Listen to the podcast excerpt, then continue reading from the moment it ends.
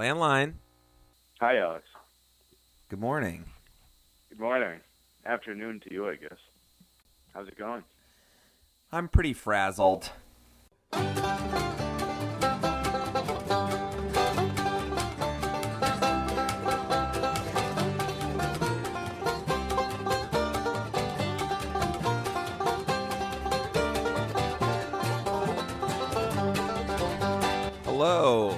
Welcome to Landline Podcast. I'm your host, Alex McKay. Today I've got Saul on the landline, and we are talking selling used cars on Craigslist, getting caught snorting things in front of your landlord, why you need to be a full fledged adult to succeed in yoga class. We do a hot 15 minutes on politics. Saul gives us his Valentine's Day plans, and we set our intentions for the week. If you like the podcast, check out others on SoundCloud at soundcloud.com slash landline podcast. Go to talkforaliving.com or find us on iTunes. Please tell your friends. If you got questions or concerns about the podcast, email us at landlinepodcast at gmail.com or the mother of all ways to contact, call the landline 617 744 1895. Enjoy the show. Really? Yeah. Life in general?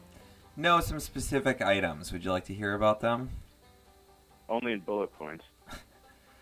Okay, the first is the story of the used car, which I think is a story that is c- cliche for anyone over 40, but is something that our generation doesn't usually talk about that much. Everyone kind of just gets a new car or leases a new car or I don't know. Ends up there's so many new cars coming all the time and so many deals on them. Rarely is the car that needs a lot of work in the in the conversation. I I think. So, anyways, I have a 2005 all-wheel drive Volvo station wagon that has been in under my tutelage for about five years. Great car, great in the snow, zippy turbo. It's got 180,000 miles on it, and it's been across the country twice, moving back and forth and it's done a lot for us. Um, but it's basically at a point where I said about six weeks ago that I'm not putting any more money into it. It's done, and I need to just sell it. Sure. Um, so what I've done since then is just put money into it. And, How much money? Well, that culminated this morning where I so I was trying to so okay, so first I put it out on the market at 2000 bucks and said it you know, it's got a starter issue. The Kelley Blue Book value of the car is about $3500 if it's running well and it's in clean condition.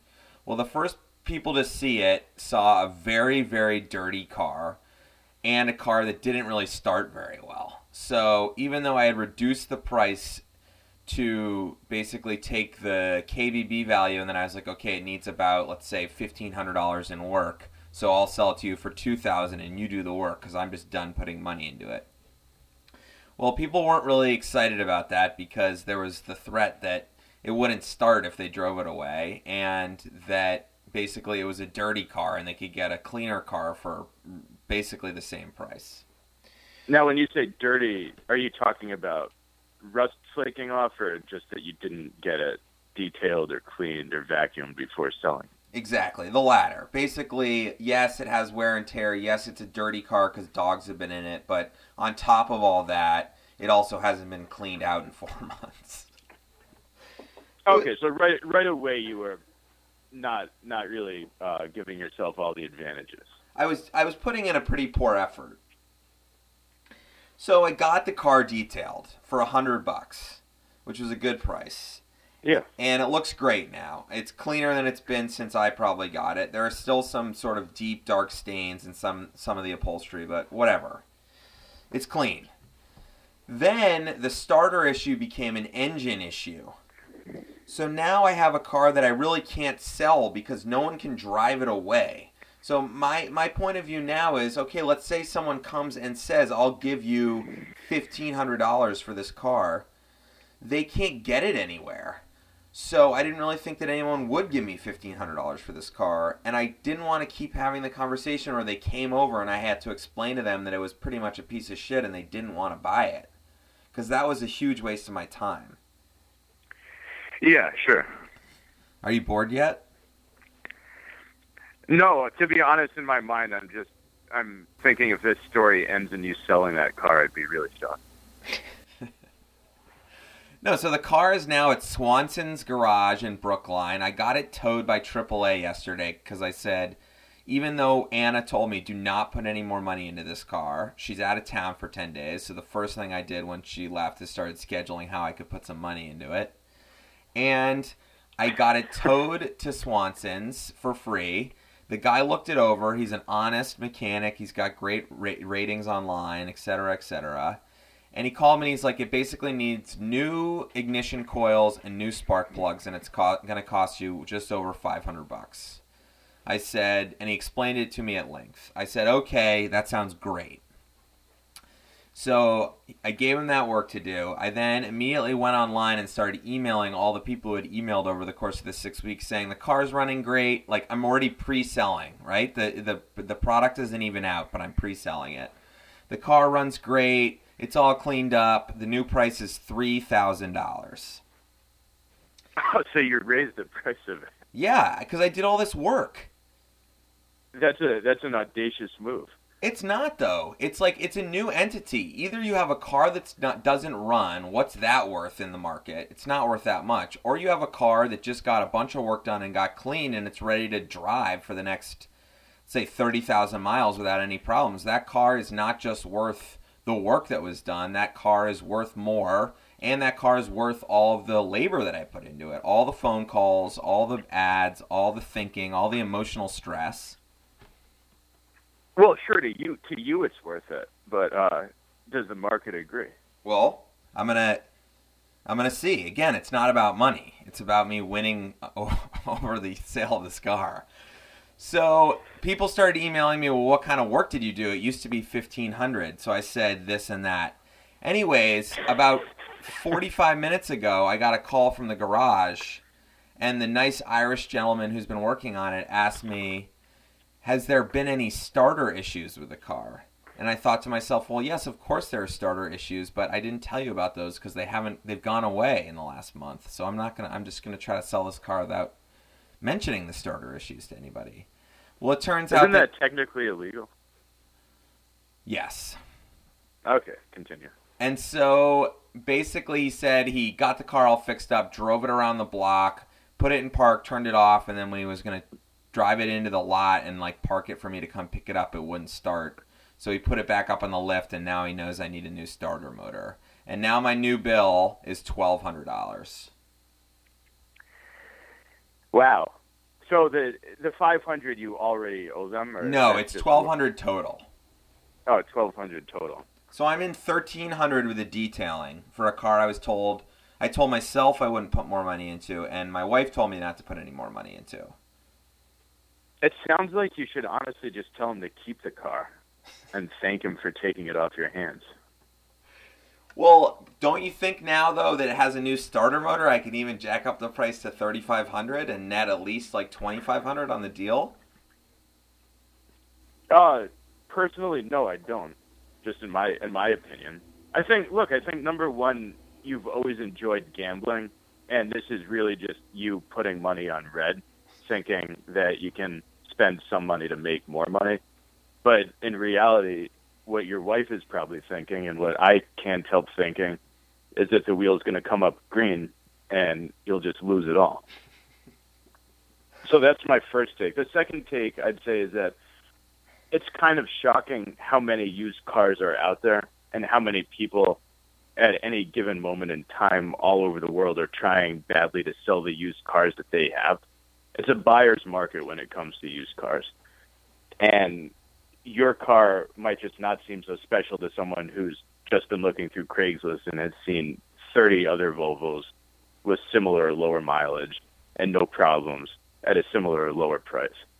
So my skepticism remains healthy. All right. Well, all your points are correct. I will say that my price is going to be lower than anyone else on Craigslist. There aren't that many listings and I think the car's performance is going to stack up against anyone else. The miles are higher than everyone else, so I think I can get three grand. I think that I'll end up netting 1700 and I don't think I could have gotten 1700 for a car that didn't run. So I think overall if I can get I mean, I don't even think I could I, the the last offer before I decided to take it in was 1100. So I think anything I can get above that with the work done is a positive, right? Yeah, I agree with that. If I mean, obviously, you're not factoring in the the time and the irritation that you've had to go through, which I'm guessing is substantial. But sure, if you can if you can sell the car, if you can net over 1100, then technically you're you're coming out ahead. Well, stay tuned, listeners, on the Volvo saga. It's a riveting one. I think that by the time Saul and I podcast next, the car will be gone, and the the uh, I'll make a an income statement to post online. Okay, because we like we both like making bets and predictions. So, what's your over under? You're saying that you're going to sell your you're, you're saying you're going to put in no more than twelve hundred dollars, and you're going to sell your car for three thousand. I think that I will bottom out at twenty eight hundred. I think the over under is twenty seven fifty, and I'll take the over. Yeah, I'm I'm going to take the under just so so happily on that one. All right, great. so I'm a little frazzled about that, and then I also have a situation going on with the 300 year old house I live in. Um, but why don't I share the airtime here, and you can give us a little update on your news and notes. Well, oddly enough, I I also have had a strange housing issue. Um, although my apartment building is a year and a half old instead of 300 but it all really circles back to um to an arrangement that I have with Tim, which is that whenever I need anything moved, whether I'm moving locations, which I do pretty frequently, or whether furniture, ba- basically anything that requires an ability to spatialize and a truck and like a burly set of shoulders, then Tim's the person I go to, obviously. So our arrangement is that whatever bill I would have spent on the movers I just spend on either lunch or dinner, depending on the time of day. And Tim helps me do whatever the movers would have done. So it's a pretty, you know, it's a it's a pretty straightforward thing. If it cost me a hundred bucks to have a piece of furniture moved, then that's the lunch budget. And you and, to, and you get to eat half of it. Yeah, and drink half of it, which is great. so, um, so anyway, we we've had this arrangement and we've done it for a long time with with a lot of success. So I was getting a new, I got a new dining room table and some chairs last week. So I obviously the place told me in this case that it would be a hundred bucks for them to put these giant boxes in my apartment. So I called Tim and said, if you come over, our lunch budget is a hundred bucks, and he was he was fine with that, as as he normally is. So he comes over and we pick up the uh, the the furniture from the um, from the place, and then we go in his truck to my apartment, and we pull into the garage, and we're sitting there with the furniture, you know, about to, um, you know, about to go up to unload it. And then Tim, being Tim, um, he obviously loves doing the the unexpected, and so he takes out a can of snuff. And just as a side note, I don't know what your snuff experience is. I have one snuff experience. Well, is dip and snuff the same thing? I've never known. That's the thing; they're not. Okay, snuff so goes in your nose. Right, snuff you sniff. Yeah, basically, if you lived in England 300 years ago, you would have had a gold snuff box, and you'd never have smoked a cigarette, and you'd do snuff probably 40 times a day. And there's nothing more fun than snorting things up your nose, so I definitely would have done that. Um, yeah, exactly. Yeah, all right, great snuff. I know what it is, and I've never tried it. Right now, the last the last time I'd really tried it was when I was 14, uh, Norm stole a can from his older brother, and I tried it and immediately just started sneezing until my nose bled, and it was just this horrible moment. I've hated snuff ever since then. But anyway, Tim has Tim has snuff. He has a tin of it. Um, he got me to try it, so he breaks out this tin of snuff sitting in his truck, motor idling in my uh, apartment garage.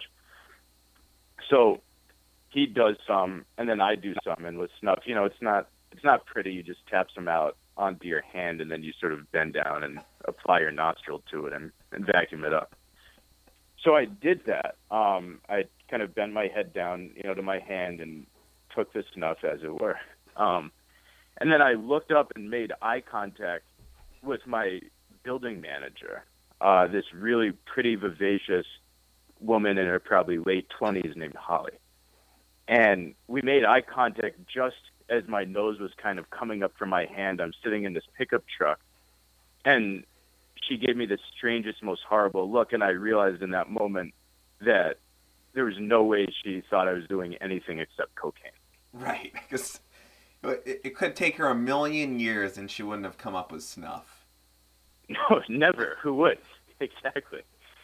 So put it in context. There's this person, you know, who lives in your building who's sitting in this weird pickup truck with this burly bearded gentleman doing cocaine at 11:30 in the morning on a weekday. It doesn't look good. It really doesn't look good. But uh, but obviously I can't say anything. I can't you know, find her in her office the next day and say, Holly, there's been a misunderstanding. I was doing snuff. Here's here's a tin to prove my point, you know. Um, in fact, if anything, if I had been doing cocaine, I probably would have um, used this snuff excuse just because it, it sounds so implausible. So, um, so I'm in a pretty pickle, Alex. I've I've felt weird and uncomfortable ever since then. That's a very Larry David moment there, Saul. So what's the outcome here? You got it. You have to. I think you got to tell her for the sake of the podcast. We got to know the next chapter.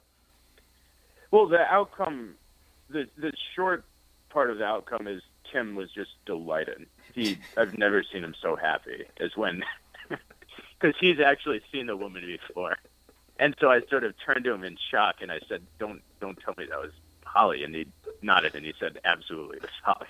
And he just he couldn't have been more happy that everything had occurred just so perfectly that my my head had been down, you know, doing this this snuff at the exact moment that someone happens to walk through this garage, and it just happens to be the only person in the building who I care about seeing me in that compromised situation.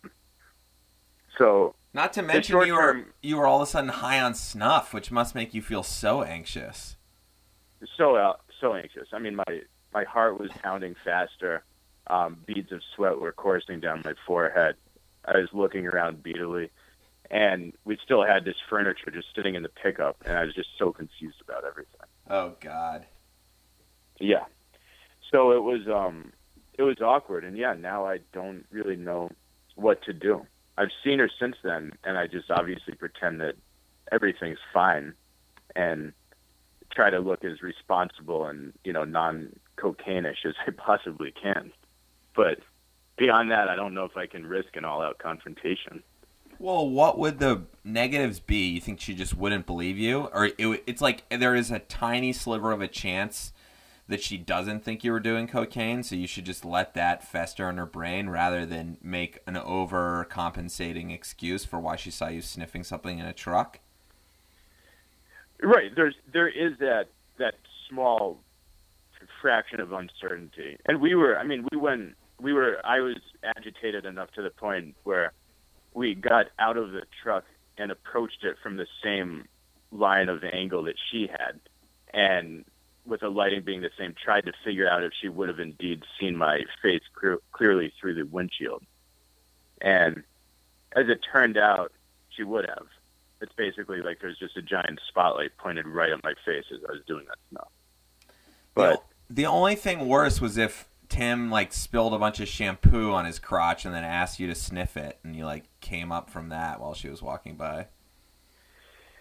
Uh, that's funny, but it's actually the thing is that would have been so much better. I live in Berkeley, California. That would have literally been like Tim and I were shaking hands as we finished our meal or something like that. Uh, I'd far rather that. Um, the old crotch thing. That's you know, it's again, it's it's California, but but cocaine at eleven thirty on a Tuesday is much harder to explain. oh God. All right. Well, did you get the furniture built? Yeah, uh, the furniture's in. Um, four really nice chairs that we finished putting them together. I built one chair in the time that it took Tim to assemble the table and the other three chairs. I think he actually finished first. And we were standing there admiring these nice new chairs, and then my cat just immediately walked up to one and just stretched and just ran her claws lovingly down the fabric. Oh gosh. Clearly excited that I bought um, four new scratch pads for her. Oh god. Did it ruin it? No, I mean it's you know it's an ongoing thing. I bought a bottle of what's called Lion Tamer from Amazon, which apparently you spray on furniture to make cats not like it. Which I understand in theory because it smells strongly of vinegar, which makes my living room smell strongly of vinegar, and I don't like it. The cat seems pretty indifferent, but this is going to be an ongoing situation. All right, what amount of money are do I have to sell my Volvo for for you to go up and try to clarify the situation with Molly? you mean with Holly? Yeah, Holly, Molly, whoever you want to talk to. Uh, well, that's you know we're we're working at at cross purposes here. I mean, you Yeah, know, I it's- it's a I want you to get as little as possible for your car, and you want me to be as embarrassed as po- as I possibly can be. Right. So like Right. what what amount are you sure I'm not going to get so that you can or at least you're 95% sure I'm not going to get 3000? No, I'm I'm 100% sure you won't get more than 2500, but I feel pretty good saying that you'll get probably south of 2000. Okay, so you think that if I get over 3000, will you go talk to Holly? um I don't think there's a possibility in, in this world or the next that you'll get 3000 unless you write yourself a check for $3,001. So you're but you're still not willing to take the bet. I I have to I honestly have to come to terms with what happened. I still haven't fully done that, and then I have to figure out my my approach. Um, to, and to be really honest, it, it goes beyond a bet. This is where I live, and I have to do what's right given the situation. Do I want my building manager probably thinking that I do cocaine early in the morning, or do I want her definitely thinking that she has this really strange resident who makes these claims that he was actually doing smokeless tobacco. I think you got to bring Tim on. You know Tim could bat his eyes twice and have her thinking whatever you wanted him or her to. Well, sure, of course, and honestly, in a perfect world, she would have just seen Tim doing stuff, and then I wouldn't have any of these problems. But obviously, just this is the way that things work when it's me and Tim. That I was the one who got caught red-handed while he was just sitting there without a care in the world, and I couldn't count how many times it's happened before in one setting or another. Oh man. Well, all right. You're making me feel anxious about how little I'm going to get for the car, so I think I got to move on. Now, before uh, it was interesting. Before uh, our podcast, um, there I had a, a warm up band come on, which was Max. And what do you think? Should he be calling us at, during our podcast? I mean, in, in terms of the value to the listeners, a hundred percent. Everything Max says is funny, uh, and I suggested doing a five minute segment called the Kennel, and he went into a spiel about how that would probably lose him customers, and then he started talking about a gay alcoholic priest who brings his dog named Clinton in, and it just got weirder from there. So I mean, you know, if you're if you're trying to produce the best value for listeners, both of us should be quiet for two hours and have Max just talk about his dog kennel work. But obviously, that's kind of shortchanging us. well, he could call you at any time during this podcast, and we could do the kennel. You could just uh, merge calls, and both of you would be on his line, and we could we could roll. Yeah, I- I think that honestly, Max is he's kind of like a, a wild animal in the sense that we don't really want to trap him and bring him into captivity. We want to let him roam free through the woods and then sort of hunt him from afar. So, in other words, the best scenario is that Max doesn't know he's being recorded and he's just on the podcast talking freely. All right. Well, I just simultaneously sent him a text that said if you want to be on the podcast, just call Saul in the next 45 minutes. So let's see what happens. All right, he was in the parking lot of his gym when when we were talking, so He might be. Um, he is just Yeah. such a loser. He's got to be on this podcast. has to be. He also specifically wanted me to um, go on record by quoting him saying that yoga is not a real workout. Me and you, however, are pretty big proponents of yoga. I've never been better at yoga than I am today, and I think as each day goes forward, that becomes true. I don't know if it's a workout; it's a uh, it's strength training. That's for sure. So, yeah, I, I, I agree with you. I, I think yoga is a lot of things. Um, all the reasons that we like it are probably the same reasons that Max dislikes it. But it's kind of weird how you hit a certain age and apparently get into yoga. Because I've noticed that a few of us all sort of relatively simultaneously got into yoga. So I have a theory about that, and Tim and I talked about it during one of our wine podcasts. I think that you have to become a full fledged adult to start doing yoga. And by that, I mean you have to lose any sense of this is embarrassing, this is weird, I'm self conscious, this is dorky, this is weirdly spiritual, these people don't know what they're talking about. If any of my friends saw me doing this, they would think I was gay, or whatever it is that runs through a you know, uh, t- stereotypical heterosexual male's mind vis-a-vis yoga. And well, sure. If you took if you took and if you took us at age seventeen and put us in a yoga studio, we'd have all those thoughts, and it would be like throwing a kitten into you know a rushing river. It would be disastrous. Well, I couldn't even do it in Bend. I mean, when I was in Bend running the pizza cart, I was 2008, 25, 26, 27, and I tried going to some yoga classes, and I, I couldn't wrap my head around it. Um, we went to we went to one together. Sure. and I did. I, then. well, I, actually, I did like Bikram. That was different. You're right. That there were because it was. I liked the sweating aspect of that, and that was hard. I mean, the the thing I love about yoga, and I'm jumping ahead here, but all the balancing stuff becomes so challenging that you can really kind of sink your teeth into that. Um, as- Absolutely. as something that you would want to be able to do in your living room, on the beach, in the yoga studio, wherever. It's fun to be able to balance yourself in ways that are challenging your inner core strength. So yeah, the the regular vinyasa classes in Bend though, I went, sat in the back, was sheepish, didn't know what was going on, was embarrassed.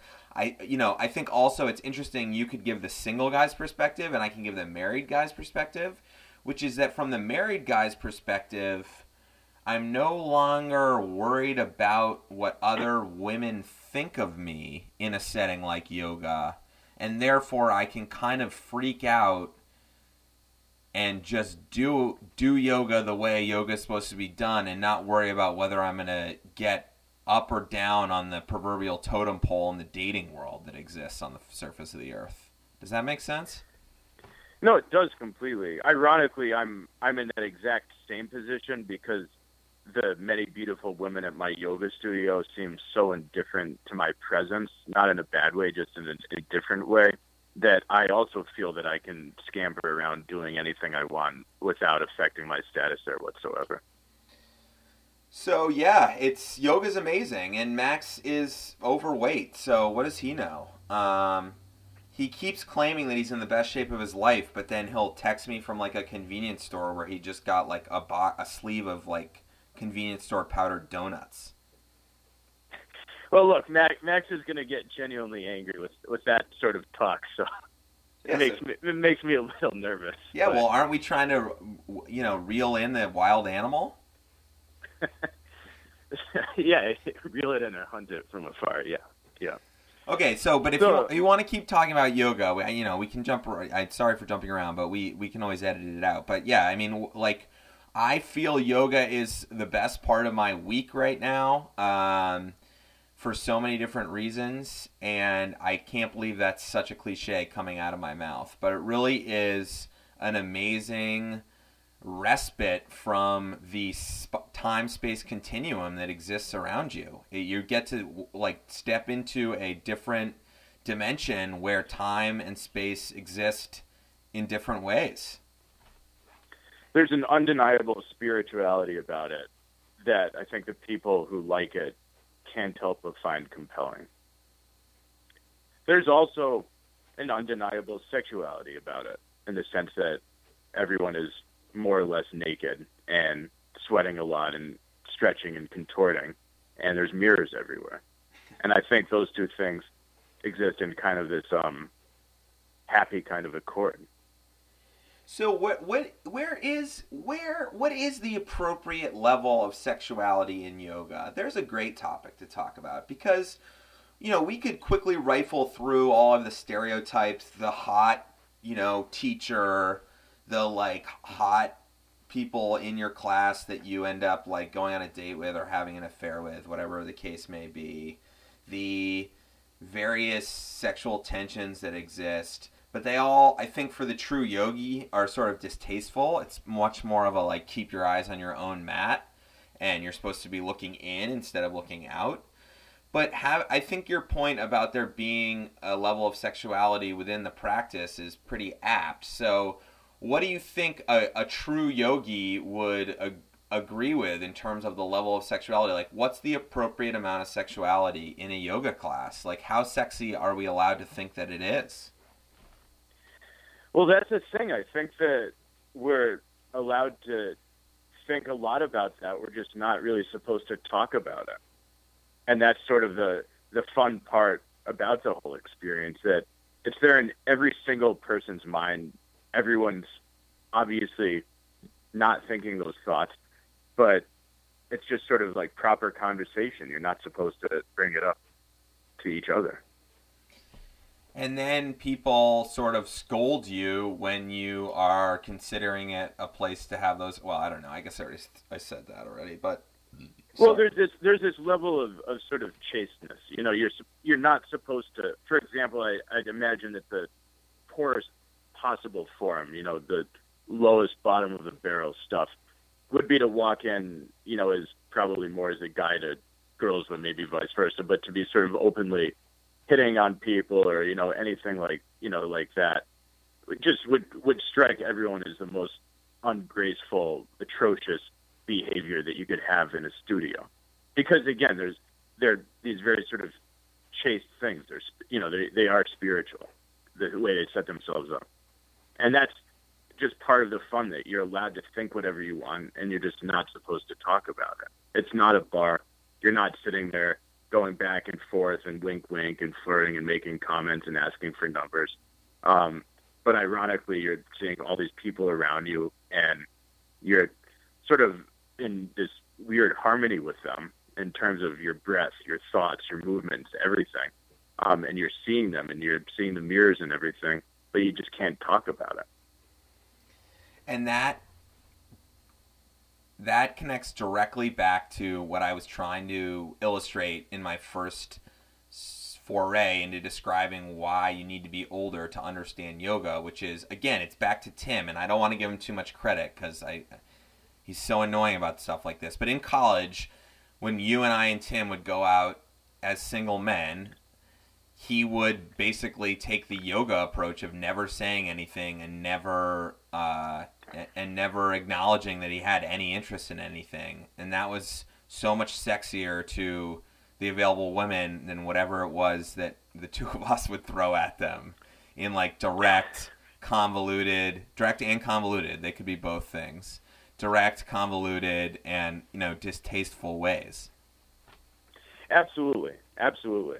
He was a he was a yogi ahead of us, long ahead of us, and he was able to apply that approach to his day to day life and his day to day nightlife in a way that we could never do. So there you go, 24 year old men who are listening. If you really want to start getting in with the you know most spiritual sexiness out there you really have to take the approach that you're not going to look off your mat i think is that i mean is that a is that a good way of culminating these thoughts you seem sharper on this issue than me so i'll let you I, i'll let you have at it well no i mean yoga you know i i think we're in agreement about these things i think that i think that every person, you know, it's just one of those activities where some people will never find their way to it, and others will find their way like you did in Oregon or like I did when I lived in LA, and you're just not ready for it. And then maybe you come upon it at a different time in life, and it's just in a very different manifestation, kind of there, and you click with them. So that's that's my take on yoga. I think it can be amazing. I think that if I could have heard myself talking 10 or 15 years ago, I would have jumped off the bridge.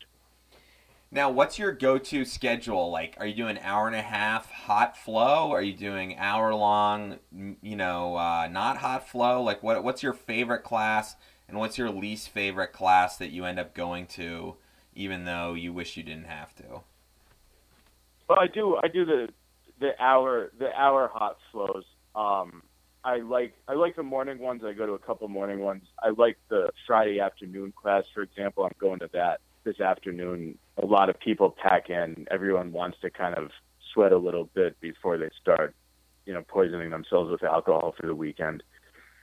Recently, I've started going to some sculpt some sculpt classes, which are their own, their own animal. Um, much more workout based. You have weights. There's loud music. It's not really you know peaceful in the traditional sense uh, I find that out of about an average of 20 people in the room, I'm the only man.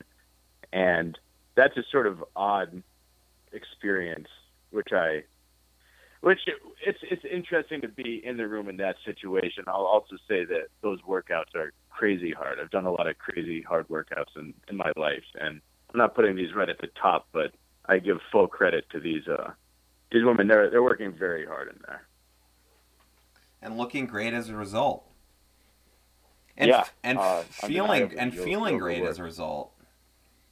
Yeah, everyone walks out happier, without a doubt. That's for sure. I don't sure. think anyone walks out feeling worse about their day. I will say it's fascinating. So, um, our yoga, our yoga studio is great, but you have to you go into the street level and you you put your shoes away right there, and you immediately go down, and it's sort of like a basement. And the major problem of the studio is that there's all these bottlenecks at spatial bottlenecks. So when you come out of the class, there isn't a lot of room to put away all the mats or all the blankets. When you come up the stairs to put your shoes on, you can't get your shoes until the last person is gone in the little cubby area to get their shoes. So you end up having like a huge amalgamation of people. There's not really a lot of room in front of the dressing rooms or the bathrooms. So it's just it's kind of like until you get to the studio and get your space, you're really it's a little bit hectic. I am fascinated that after an hour and 15 minutes of doing this incredible thing to relax you, to, you know, nourish you, to explore your mental and physical capabilities, people come out of that room and immediately start acting in such bizarre ways towards one another that they're, they're, the yoga doesn't carry forward with them and it feels like that's the one part that everyone's missing like they're learning how to do the equations in class but when they get into a business sense, they really can't apply them. And so it's kind of a fascinating element of people just treating it like a workout class instead of like a spiritual mantra. And sometimes I just want to scream at everybody, like, where were you for the last hour and 15 minutes? Didn't you just hear what they said right before we left? Like, slow down, smile, pick your head up, communicate with each other, say, excuse me, I need to get my shoes and don't act like a fucking idiot. I don't. How, how are you coming out of this yoga class acting like such an idiot? Well, that sounds pretty different from my yoga studio. Everyone, everyone comes out of mine pretty smiling and gentle down.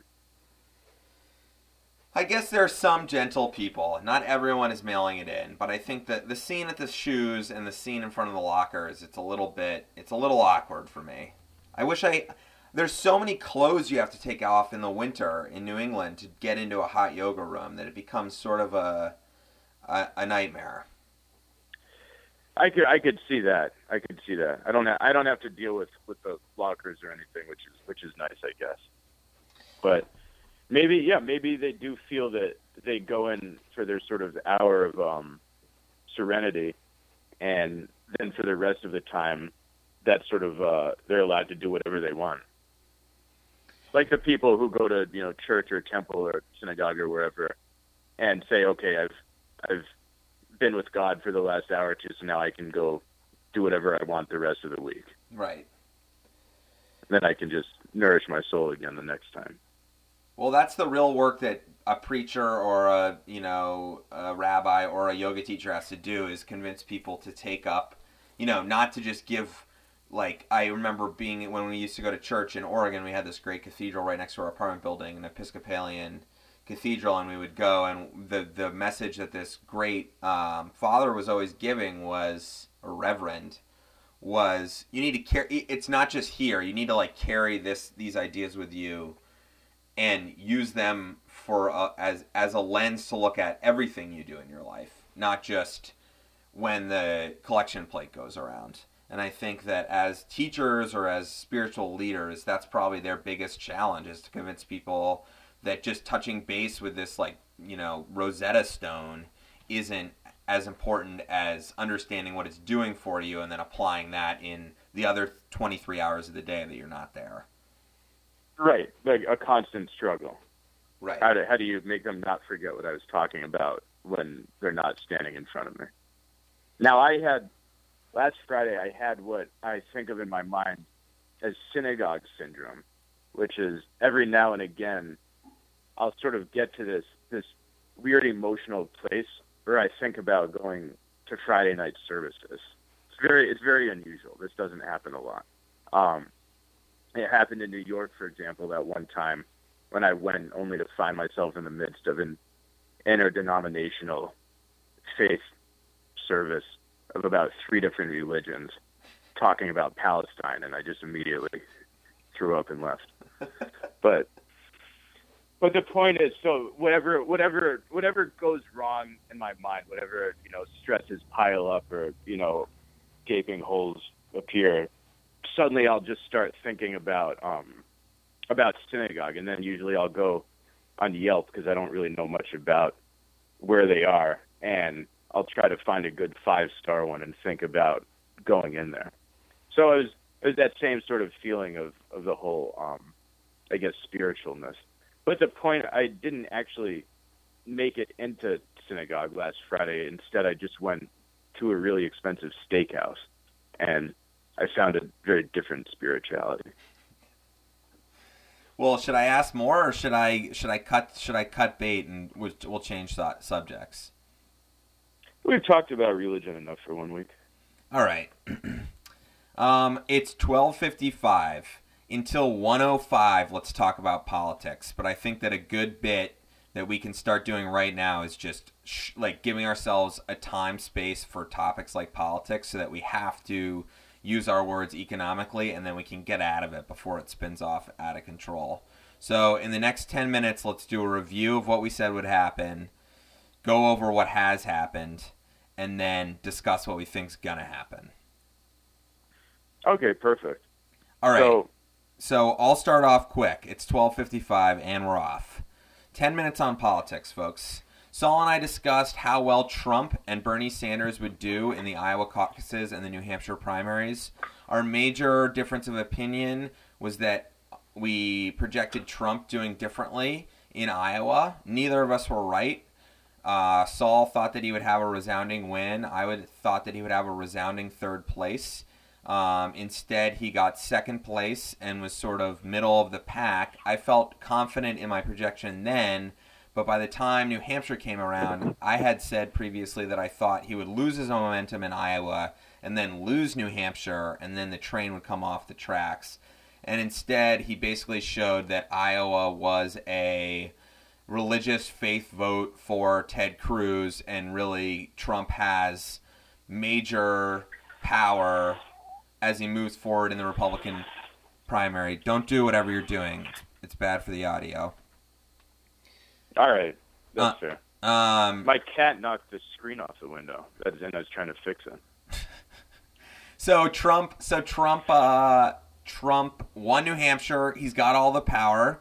I think, interestingly, for the Democratic side, Bernie Sanders basically won both. I mean, great, he tied in the first one, but all those coin tosses happened. So he's he's two and zero, if you ask me, especially two and zero against expectations. And I will let you speak to that, but I also want to say I don't think anyone who's running for president right now is going to become president. That's my new thesis. I think the next president of the United States is currently not announced their president, their candidacy. Uh, like I said, you love gambling. Well, I think that okay. Um, so first of all, I think that it's it's slightly incorrect to say we weren't right about about our predictions because I did I did say that Trump would get either first or second, worst case scenario third, and that no matter what happened, he'd win New Hampshire. So he got he got second, which was not not what the polls said, not you know not what I thought, but at the same time, it was a pretty respectable finish for someone running in a state that would really seem to hate everything about who he is and how he says things. All right, fair and enough. where he comes from. Fair enough. Uh, and then, yeah, he and Bernie just absolutely cleaned up in New Hampshire. Um, and really interestingly, uh, a lot of people in New Hampshire seem to be talking about how they w- might vote for Trump or might vote for Bernie as those sort of those those two on some weird boat out there, and then everyone else, you know, standing on shore. So Uh, but anyway, I think that I think that New Hampshire proved itself uh, as it, as it often does as this kind of you know pretty rugged individual, free thinking state uh, that and it doesn't like doing what other people do or what other people tell it to. It makes its own decisions. I was really proud of the way that after Rubio's meltdown, New Hampshireites just hated that. They hated the artifice. They hated the sort of memorized aspect. They hated the fact that he was in denial about it. They hated the scripted, you know, component, uh, and they basically just rubbed his face in it at the polls. So, in in some ways, New Hampshire, you know, it made me it made me proud of New Hampshire. I liked everything about the process, and I like that our little state is just kind of, um, you know, it gets its once every four years time in the sun. So it was, it was good to see. I don't agree with you that the person who's going to win the presidency is in this race. I just tend to think that this is an utterly unpredictable span of events that's happening. Uh, I think that Bernie is doing awesome. It's fun. It's energetic. It's great to see. I think his campaign has run really well. I think that he has a lot of money coming in. I think that he's got a lot of his supporters have a lot of passion, and I think that he's going to run into trouble in the southern states, and he's going to run into trouble as he starts, you know, getting hit harder with sort of the um, the more sort of uh, far out socialist, you know, back, background ideas that he's voiced in the past. Uh, so I don't think I don't think Clinton's out of it by any means. In fact, I still think that she'll be the Democratic nominee. It's just going to be a lot harder for her than she thought, and she's going to come out of it between Bernie and the emails a lot more scarred than she had hoped or imagined. okay. Uh, on the re- yeah. No, well, I would. So, okay, I agree with you. I don't think Bernie's winning the nomination, and I don't. But I do think he's going to be in it for the whole time. I still think. Let me just ask you this, and I know you love nuance, and I love you. you Know you. I know you hate one-word answers, but just try. In your gut, let's do the gut test. Do you think that Ted Cruz will be the president? No. Do you think Marco Rubio will be the president? No. Do you think? Well, Christie's out. Who's? Uh, do you think John Kasich will be the president? No. Do you think Jeb Bush will be the president? No. Okay. Do you think Bernie Sanders will be the president? No. So then we get to Trump and Hillary. I have voted Democratic in every presidential election I've voted in. I find it so hard to listen to Hillary Clinton for more than 10 seconds without being turned off. And I wonder what that has to do with her ability to be president. And I'm having a really hard time imagining Donald Trump being elected president of this country. So, now, I know you're going to say Trump could be president, and I know you're going to say that Hillary could be president, and I believe that they both could be president. But they don't seem like they're they're good candidates. I, I think you you're going to argue now or whatever. I'll, I'll let you do your thing with Trump. I, who knows what you're going to say. I don't think the depth is there with him. He still doesn't have a true handle on the issues in any substantial substantial way. He just talks about how good he's doing. And he was like, "Well, did you see our ground game in New Hampshire? You all said we didn't have a ground game. Well, look at that ground game." Well, the reality is he didn't have a ground game. He just got people to vote because they saw him on TV. He never did any small events. He didn't have people driving around in minivans picking people up. So I don't know. I just I think it's interesting. Do you think it's going to be Trump Hillary or what do you want to say about that? Well, no. I mean, first of all, you were asking with those one-word answers, and it's true. I do love nuance, and I hate one-word answers. But you were you were asking me president, not not nominee. So the same some of the same names I was saying no to, I might have said yes to one of those if you were asking me who's going to be the nominee for the GOP. Uh, I didn't, you know, but I was I was answering it in terms of president. For example, I think Cruz has a very good shot at being the Republican nominee. I think he has a very bad shot of winning the presidency, no matter who's running against him.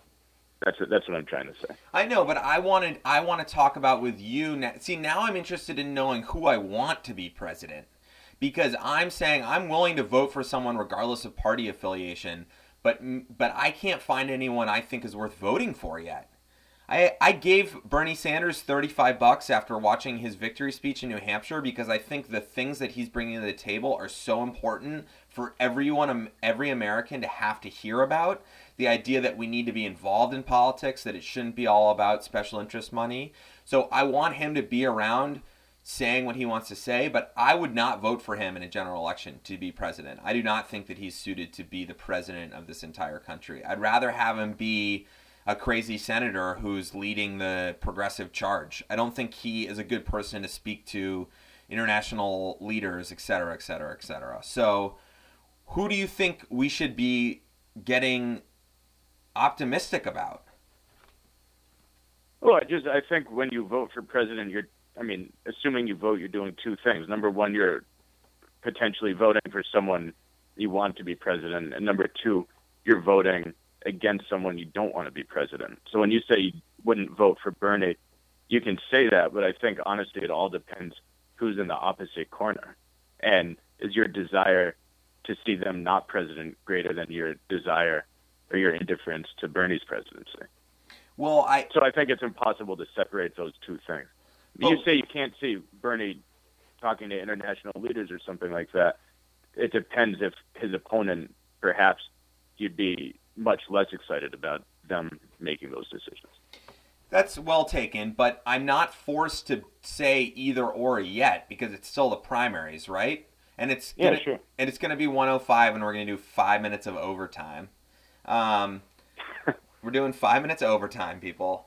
I, I so so play my little game here, which is if take away the party affiliations, take away the nomination process, take away you know, Nevada, South Carolina. For the major candidates that are left, Rubio, Cruz, Kasich, I guess, Trump, Bush, Sanders, Clinton, who would you vote? I mean, I don't know if you want to say who you would vote for, but who do you, th- I don't know, who excites you? Who do you want to hear speak? Who do you want to see lead? Well, those are all totally different questions. I think I think Bernie's campaign is exciting. I think Trump's campaign is undeniably exciting. I'm not saying that these are people I want to see in the White House necessarily, but there's an undeniable level of excitement about it, and you can see that at the rallies. You can see that in the tens of thousands of people who are coming out to see them. I mean, these are the two people who are kind of moving around the country, getting pretty rock star treatment in a way that really hasn't happened since Obama's first run eight years ago. So I think that's I think that's fun and that's exciting, you know, and and all of that. I think Clinton has great experience and I think would be an incredibly effective and good president. I think that what drives even her supporters a little crazy is just the sense that she's um it's exactly like you said, you don't necessarily enjoy hearing her speak and that's you saying that, but I think that there's this perception that she's insular, that there's this level of secrecy, that there's this level of kind of machinery about the whole Clinton family, that there's this level of kind of um, you know disattachment um, and close knit, you know, air that stops them from being stops her rather from being accessible to people like you and me who would otherwise maybe be well disposed. So I think that's just one of these really frustrating things about the whole Hillary Clinton person and campaign that she runs into really every time she runs for national office that things happen that make people think they don't really understand her or know what she wants. But in terms of that has nothing to do with the quality of her leadership that she'd bring to the table. So, do you think New Hampshire was the high high point for Bernie Sanders' campaign? Not necessarily, but it's you know it was a high a high watermark without a doubt. I mean, it's hard to imagine how things could have gone better, and I don't think he's going to be you know blowing her out of most states with those huge margins. I don't think he's necessarily going to win a lot of the states you know based on that victory. It's that's what's fun about it. No one really knows. I think he's going to go on definitely to have some political success this season, uh, but New Hampshire's undeniably a high watermark for him. I think she's. If you had told, if you had asked Vegas, what are the odds of Bernie winning New Hampshire six months ago or nine months ago, they would have laughed you out of town. I think that he will start to have some erosion because I think I agree that Hillary's going to be way more battered, but she's also going to be way tougher. And I feel that I, I didn't watch the debate last night, but I read, you know, some blurbs and some articles this morning. And to me, it was the first time that I remembered, oh, yeah, she's been doing this on a very high level for 40 years. Okay. If we think her losing in New Hampshire is somehow the straw that breaks her camel's back, it's there's no way. She's just going to start becoming better in the debate. She's going to shape her message. Like she will shape her message to make it what everyone wants to hear. Like her talent as a politician is pretty grand and she will not have a problem basically lying her way into getting a message that resonates with a larger group of people. I don't necessarily think that means she wins the nomination, but I think she's going to be a lot stronger at being a Democratic primary candidate by the end when she's facing Bernie. Whether or not that translates into being a better, you know, national candidate is yet to be seen. Um, but do you think? Let me just end on this because we got to stop here. Do you think Joe Biden has a better chance of being president than Rubio, Cruz, or Jeb Bush? No, I, I still don't see a situation where Biden's not running for president. Uh, to me, to me, it's as simple as that. And obviously, you'd make the counterpoint that it's not as simple as that. But again, to me, barring some completely unforeseen catastrophe, it, it really is. Biden is not running for president he's not going to be president. All right, well, that's where we'll leave it, and we'll continue to weigh in on our predictions as times go. I think that we said in the, we agreed in the beginning that there was going to be a lot more that happened than what we'd seen thus far uh, before Iowa. So I think that the the the plot points will continue to unfold. I have a business idea that I think I'm going to pursue this summer, and I'm going to try to get up and running this summer. So a reoccurring topic could be me telling you about it, me giving you a framework for where it's at, and then us discussing it as it moves forward. Okay, me with it. Is that are you are you excited about talking about that? I don't know yet. I got to hear it. So the thing that I'm really interested in doing is somehow reorganizing how the food supply chain works. There are all these local farm to table restaurants all around the world and farm to table service food services but really the bulk of food is still being created, processed, and distributed in the way that it has been since the 1950s and 60s, and maybe even on a greater scale. Things are more efficient and cheaper, and there's more money in the hands of commodity producers than ever before. So, I think a great way to do major changes in the food world is to provide something that they're interested in action that the the public is actually interested in consuming. And that, you know, pizza was an eye opening idea for me. We started with meat pies. You were our, probably our first customer on the meat pie experiment in Bend, but it soon became true that the way to capture people's attention was to serve something that they understood and that they could easily comprehend purchasing and that they would enjoy if you made a high quality product. So here's a question I've actually been wanting to ask you for the last six years or so. All right, let's just talk Why about that. Let's talk about that instead of my business idea. We'll never get to the idea. That'll be the joke. Well, I want I want to get to that idea, but first I want to get to this idea because this has been kind of the root question I've had for you for so long, and now I'm happy to just ask it on recorded audio. Why did you stop selling meat pies? It disappointed me terribly when I heard about it, and I've always felt weird about your decision. I guess Tim would. Um, and just and just to just to just to quote you, your exact sentence at that point in time, which I've never forgotten, was, and I quote, "Meat pies can go fuck themselves." Okay, so a little background. I moved to Bend, Oregon in 2008. I convinced Tim, aforementioned from the uh, snuff incident, to also move there with his then girlfriend Rachel, and we were going to start a mobile food business. Now, everyone thinks of like a taco truck. Well, we thought of something different. We thought of having a exposed stucco brick oven on wheels put onto a custom built trailer and towed around in a gold Korean minivan. That was our food truck. And even though the units were were starting to get manufactured and, and, and were even more manufactured as the time went on, we decided to do it all from scratch. I mean, the whole experience was just one bad business decision after another, but I at least learned a ton, and I think that they did too. So the and idea what, I just have to I just have to interject that one of those poor decisions you made was not inviting me to be part of it. And even though I wouldn't have gone if you had invited me, that led to a six month falling out in our friendship as a result of the lack of invitation. Continue. Yeah, but so look, you're doing so much better as a result of me not asking you. You would never be doing as well as you are now had you had another six months to be my friend.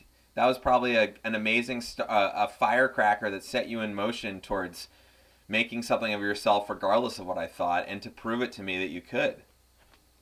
Well, I, I mean, the funny thing is, I showed up in Bend anyway, but that's another story. All right, so basically we decided to go with meat pies because we thought nobody's doing that. We want a differentiated product. This is a perfect town to sell a hand pie full of savory items. They were called meat pies but really could be vegetables and cheese. It could be chicken. It could be beef stew. We had a whole line and we took kind of our favorite flavor combinations like steak and cheese like butternut squash kale onion and goat cheese like um, buffalo chicken, and we made the or curried potato, and we made these delicious meat pies. Handmade dough. We got a pie press from this Canadian manufacturer to hand press them, fill them with these delicious toppings, and then cooked them in this oven, which was meant to cook pizza. We had bought a pizza oven, and we were trying to cook a pastry dough inside of it. So, for all of you don't know the difference, a pastry dough is basically a very delicate butter heavy substance, and a pizza dough is essentially flour, water, and yeast, depending on what else you put in there.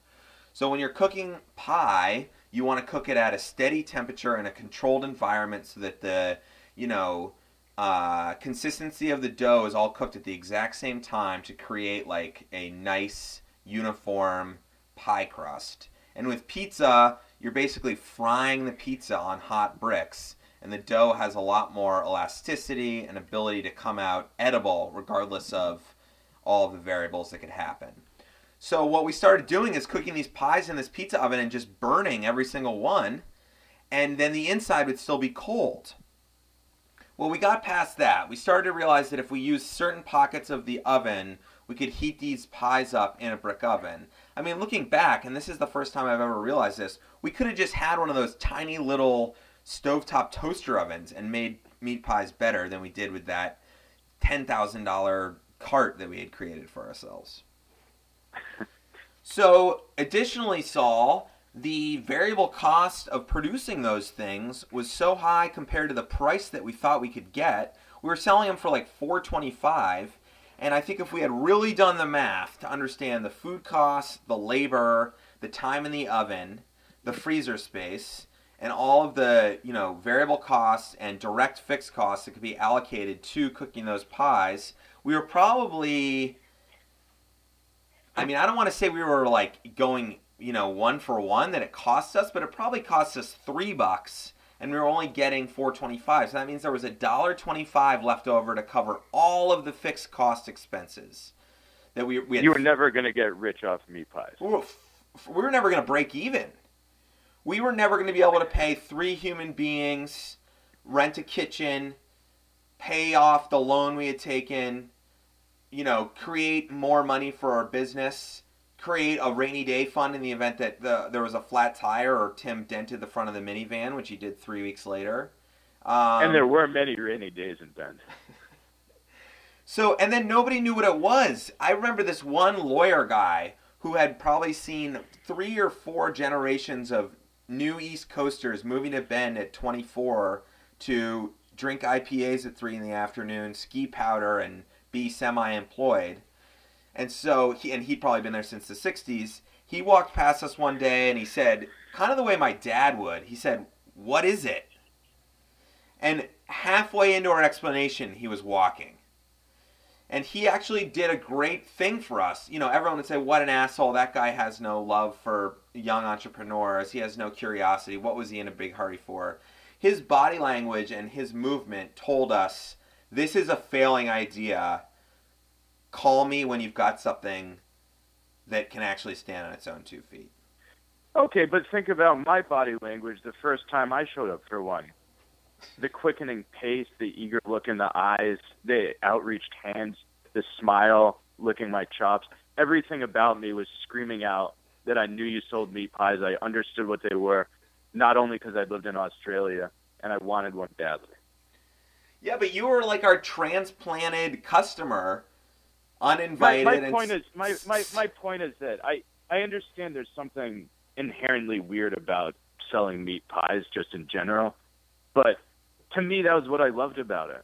And to me, there was also something inherently inspirational because you could look around and you could see a lot of people slinging pizza, and I understand it was easier and more lucrative, but I just didn't find that same level of culinary inspiration in the idea. Okay, well, meat let, pies, meat pies were special. Okay, well, let's talk about that then. So, so everything you're saying is true, and then the picture I described was one where we basically were out on a life raft and we had to try to survive.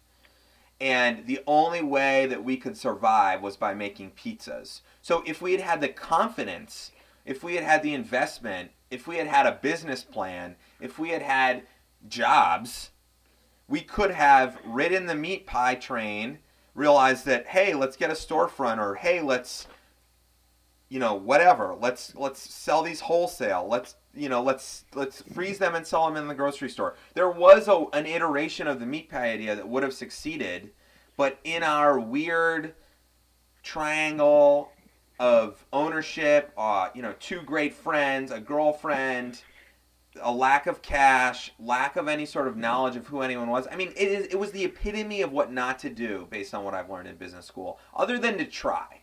The trying was there. So yes, there was there was a path for meat pies, but we didn't I- ha- have enough. We didn't have enough air in the raft.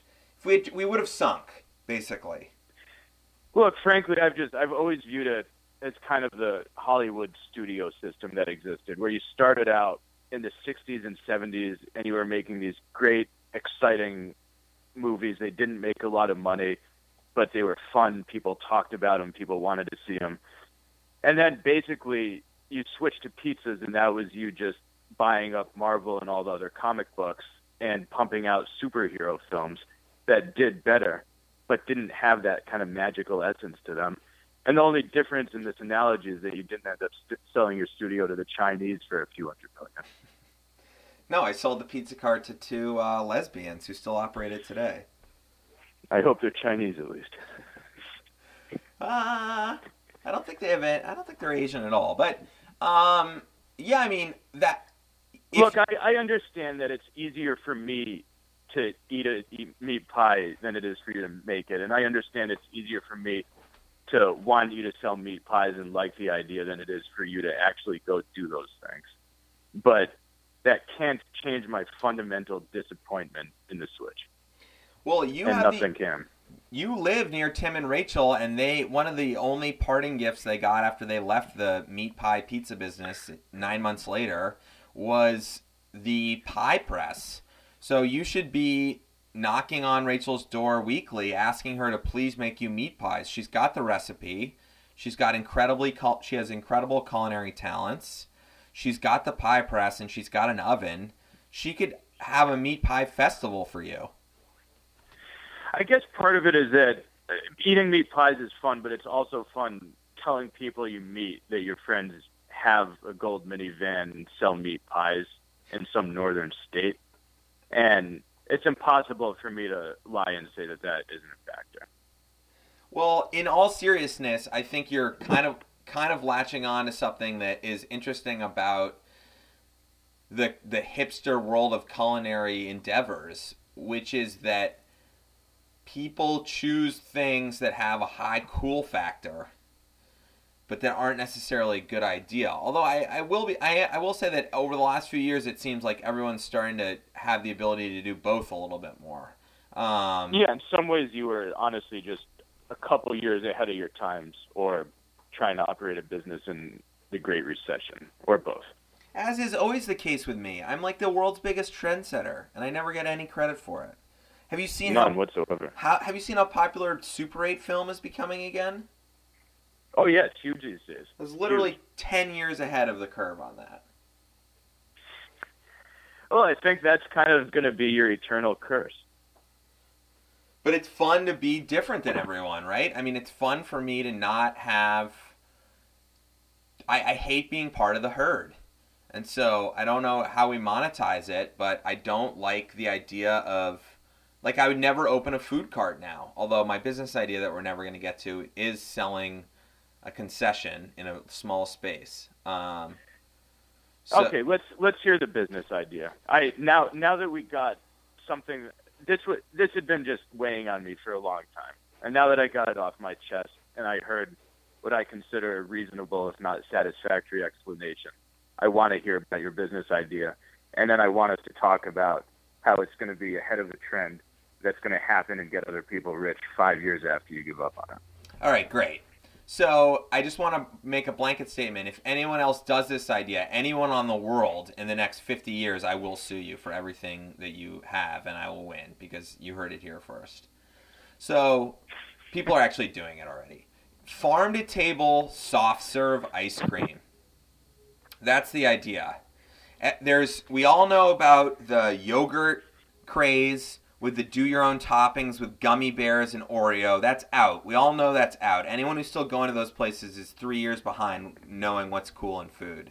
There are 3 of those on every block in every neighborhood and they're all going to be shut in the next year and a half. Or they'll all be cons- Pink, Pinkberry is actually doing really well. Okay, so Pinkberry will win because it's a large business with scale, with a you know quality product. Oh, we got a call waiting. Hold on. Landline. Hello. Hello. Hello. Hi, this is Ujat. Hi, this is Ujat Ali calling from Online Education Academy. How are you? Good. No, thank you. Have a good day. It was a telemarketer from an education company, Saul. Now, what's the etiquette on answering calls during a podcast? I think it could possibly be great pod if it's someone we know and I can and I can triple them in. Then all of a sudden we've got an ad hoc new pod. You got Well, to who was it? you got to An answer. the- education company? it was yeah, it's Education Inc. or something. I don't know. All I know is that you got to answer the landline when it rings. That's the whole point. And and it very rarely rings when I'm recording. So you should, it's it's a mu- it's a must do. Oh, you should have brought him on to hear your pitch. Yeah, you'll hear him, and you can be the judge of that once the, the pod is posted. Okay, so so we all know that there's the yogurts, there's the new hipster blueberry pear, or excuse me, blue cheese pear ice cream companies, artisan, crazy flavors, bone marrow. We all know about them. We all know about the Haagen Dazs and Ben and Jerry's. There's now the coconut milk ice cream, frozen dairy dessert or non-dairy dessert rather. So we've got those, but no one is reinventing soft serve. So soft serve is basically either a powder or a highly pasteurized liquid full of artificial ingredients, artificial flavoring. It's not necessarily bad for you, but it's not it's not made with any any uh, you know ethics or even food quality in mind. So my idea Well, it sounds really bad for you based on what you just said. Yeah, I mean, I don't. Well, it's not any worse than uh, drinking a diet coke. Okay, fair enough. Um, but you know, Mr. Softee or even McDonald's soft serve. If you think about those things, there's there's some sort of dairy in there, but that's kind of where the the natural stops. So I want to open a pop up shop this summer where I'm selling a very limited selection of completely locally sourced soft serve flavors using 100% local dairy. And then the flavors could be all New England flavors. You could think of stuff like, you know, maple, Maine blueberry, um, you know, strawberries when they come into season, mint, all that kind of stuff and then also have, if possible, sprinkles of some kind that we could roll the ice creams in, just like your regular soft serve joint. And also dips. If you remember, like the candy coated dip that you would dip soft serve in, and make those from Yeah. scratch and make those flavored with the same kind of stuff maple dip, blueberry dip, whatever, strawberry dip. So I want to pop up someplace. I have an ice cream chef who has is of great um, what do you say? I have a, an ice cream chef who has owned an ice cream company for several years, is very well respected, has national press. I can't talk any more about that, but uh, that person has agreed to be somewhat of the producer partner on this endeavor. And I also have some great locations in mind that I've been starting to farm to secure a location. I have another group of people who have an ice cream store out west that are interested in getting rid of their uh, machines. They also went to Babson. I had two hour meetings with them last week to better understand the soft serve business. They've made soft serve.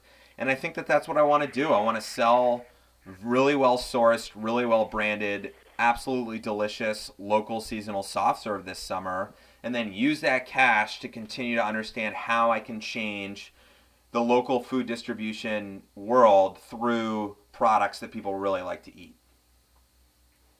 Interesting.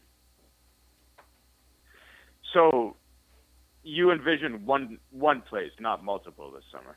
Well, there's there's some there are some openings. So one idea is one place. Another idea is like one place in the city and one place in a vacation resort that I have some connections to. And another idea is actually trying to set it up immediately as a wholesale thing. So instead of going the retail route, find like four or five coffee shops, bars, sandwich joints, whatever, who you feel can accomplish your brand for you. And just in the same way that there's frozen margarita machines at bars, have your soft serve in the corner with a sign, with the flavors, and just be the wholesaler. And let the model that I really would like to do, which is replacing all the gas station soft serve with this local seasonal soft serve, let that model start in the beginning and see how it works and learn from that rather than all of the headache of organizing a retail spot, staffing it, training people, worrying about whether they're stealing, worrying about whether there's demand. Just work on like getting a margin on the wholesale price. Okay, so here's here's my react. First of all, I think people love ice cream, especially in the summer, and that definitely, if you're in the ice cream business, you're going to sell ice cream. Um, the thing about those margarita machines is that no one actually wants to drink one of those margaritas because they look terrible. You know, they look like toxic sludge. And when you see one of those machines, the last thing you're thinking about is some kind of handcrafted, carefully made, edible product. You're just like, my God. Or you have a fake ID and you pound five of them and wake up not remembering it. All right. Well, that's- th- th- that's But my but my point my point is I'm not I'm not picking on your analogy. My point is if you have those machines or setups in different places, then people are just going to look at it and think cheap ice cream or overpriced ice cream, depending on what you're selling it at. But are they going to look at it and are they going to think farm to table? Are they going to think handcrafted? Are they going to think high quality? Are they going to think that it's different ice cream? It's a challenge. I mean, it's definitely a challenge. The question is, can you? There are models of people. Look at Stumptown Coffee, who I was employed with for three months before I got fired. They have You were their- better than them. they they they have cafes. That's a story we should tell. Another pod. Let's write all this down. Um, they have cafes. They have flagship cafes. They have, I would say, five in Portland. They have one in L.A. They have one in New York. Whatever. One in Austin. I, I don't know if they're they've opened that one yet. They also have tons of wholesale accounts. So when you go to just a, a, a mom and pop coffee shop in Portland or Seattle or New York, you can you, they're they're pulling espresso shots, they're making air pots full of Stumptown, and they say proudly serving Stumptown coffee on a sign. But every single one of the people serving their coffee, even if it's just making it in a giant industrial Fetco machine and putting it into an air pot on the counter, every single one of those people has to go through a training session with a Stumptown trainer at a Stumptown location at least that was the way in Portland. I don't know if that's true on their more satellite areas where maybe there's a, a roving trainer that goes to the coffee shop and teaches everyone. So that's a model you could use if you wanted to set them up with the dips, the sprinkles, the flavors. If you can, it's possible. It's hard, right? But is it harder than all the work associated with running a shop? Because I don't want to have 15 soft serve shops that I own. I want to be replacing an artificial commodity product with an all natural local product. And my ice cream chef has already told me, let me just give you this little side bit as well, that it's possible to scale this idea by creating just the sugar mix that you're making with, sending it out to whoever, and then they follow the directions to add their own local milk. And then they can make the ice cream at their location and sell it in their machine, and you're still localizing it, which is really the thing I'm trying to get to. Like, how can you localize an idea and also scale it? Instead of bringing chicken from Tennessee and shipping it all over the country, how can you have a chicken shop that has their own chickens from their own area, but is creating the same product?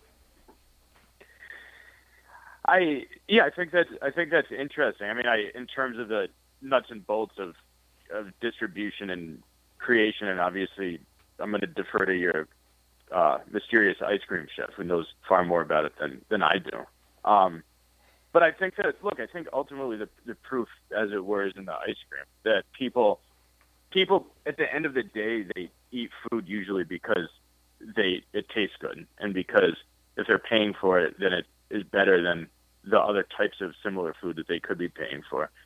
And so the question would be, when they eat this ice cream, I think maybe like fourth on their list of things that matter is where the milk comes from.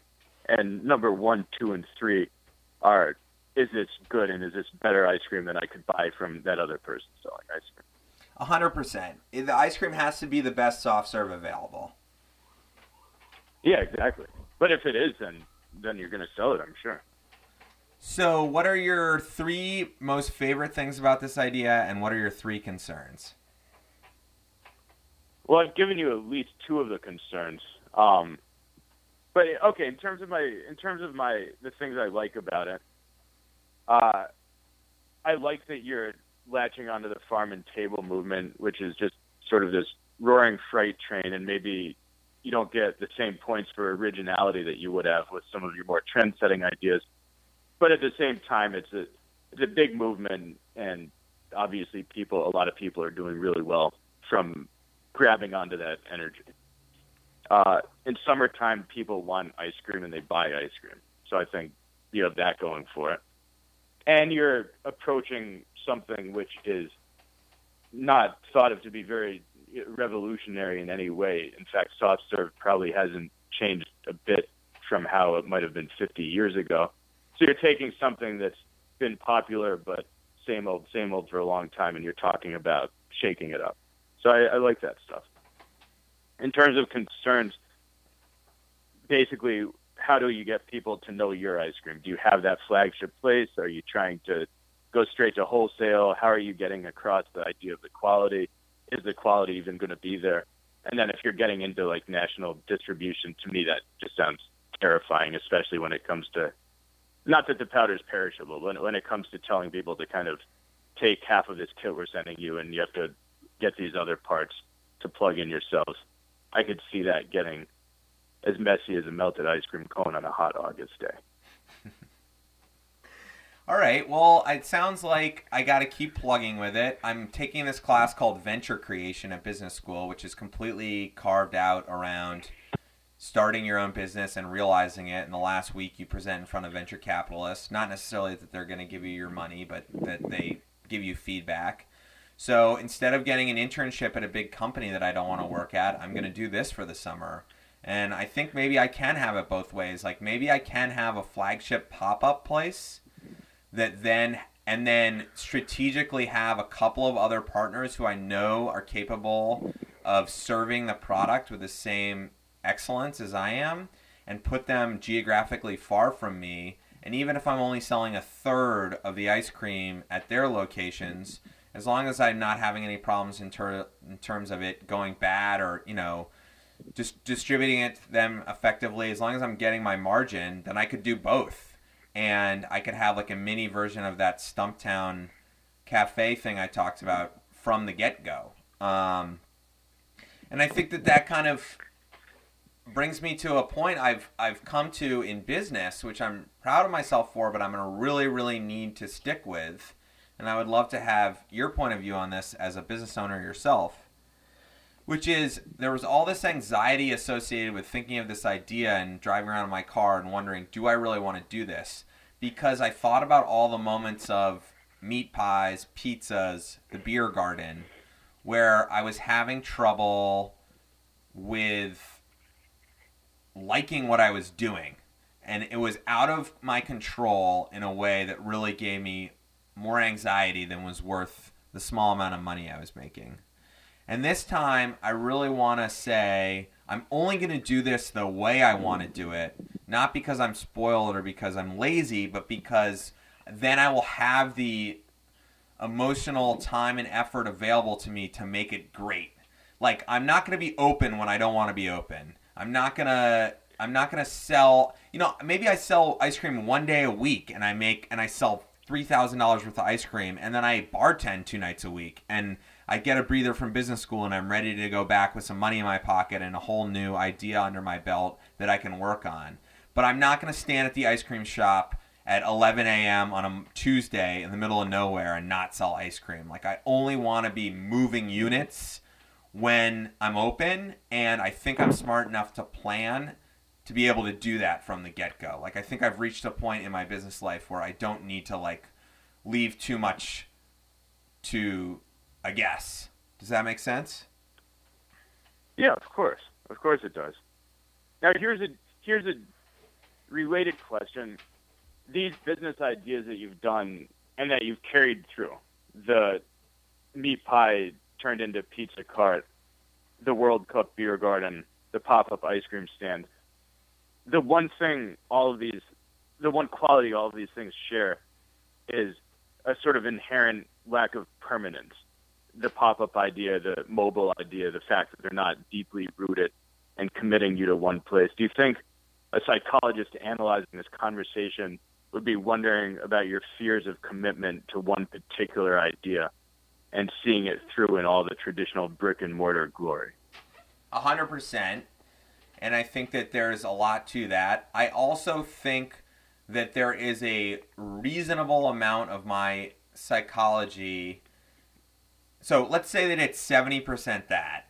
Fear of commitment, not being able to settle on a place to live with my wife, not knowing we should live in Oregon or New England or Miami or Costa Rica or LA knowing that as soon as I commit to something that I'll be officially starting my life and that the only thing that happens is life is that you get older and die and all the fear that comes with that, right? That's why people are constantly like refusing to like settle down in some ways. So let's say that all of those things, which we can talk about at length, are 70% of the reason I make these decisions. I think there's a reasonable amount, like 30%, that comes from a really authentic place of thinking that you can be more profitable if you're not tied down with super high fixed costs. I talked to the ice cream chef at a meeting two weeks ago, and that person was saying the reason that you see all of these ice cream shops that have, you know, I mean, let's imagine them like not Ben and Jerry's, but Cold Stone Creamery, for instance, or let's let's imagine a local or regional brand. There's a place called Sixteen Handles, which is 16 handles of soft serve yogurt here in Boston. You know, disgusting lime green coconut kombucha flavored bullshit with gummy bears on top. Sure. The problem that they're having is that from October to May, you don't sell any ice cream. But you owe rent and you owe payroll and you owe money for your equipment. And so it's a long winter and so with things like the Pizza Cart and the Beer Garden, I didn't want to spend 500 grand opening a sports bar.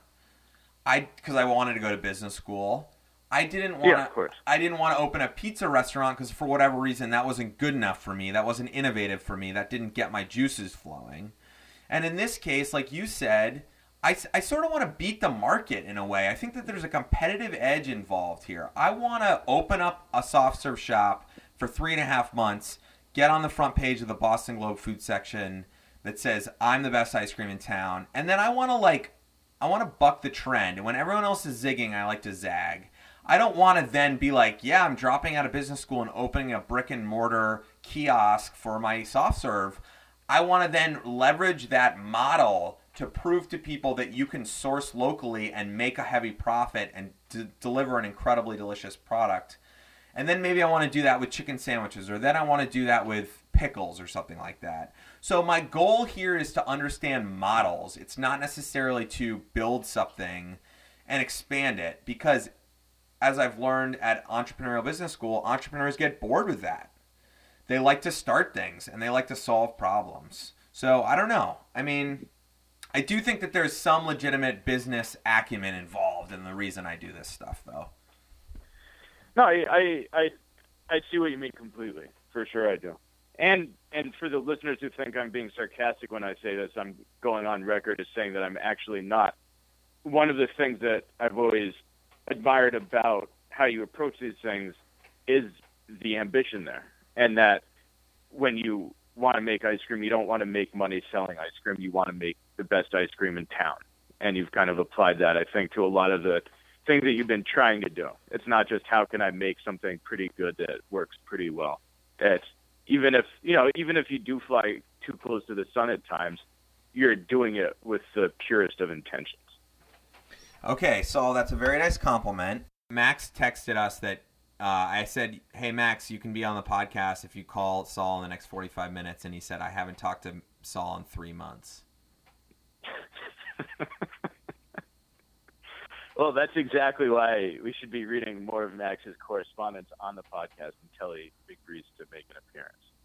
Um, Now, the last thing, and this is sort of a, a funny way for for me to close my about my week anyway, um, is that so I was uh, so I, I started this website a while ago and was you know, reviewing food and talking about this different you know different like um know it was I, it was talking about different products and lifestyle stuff and restaurants. And anyway long story short short it was it started doing pretty well and it gained some traction and some people were liking you know what I was writing and everything so finally I decided okay I'll put in uh, you know, I'll write a check to basically a guy who knows a lot more about web design and everything than me, so he can take this sort of site itself up to this, you know, this better level and everything. So I, so I did it. I hired him, and he, you know, started putting in like logo design and like all the all the stuff that professionals do. And one of the things he said when I hired him was that he'd all- put in all these different security patches that obviously I don't know about that keep the site secure and not, you know, hacked and everything. So that was great. I said, go for it. We need a secure fortress of the website, obviously. Everyone knows that. So then yesterday, I just got an email from him saying, bad news, the site's already been hacked. what? Just like through and through. Yeah. So now I'll cut over, I'll cut back in time about a month. And you know, Google Analytics lets you see who's logging in from different, you know, this from our former website. It lets you see who's logging in from all over the world. And I was noticing that I was getting this, this steady kind of daily hit from Russia.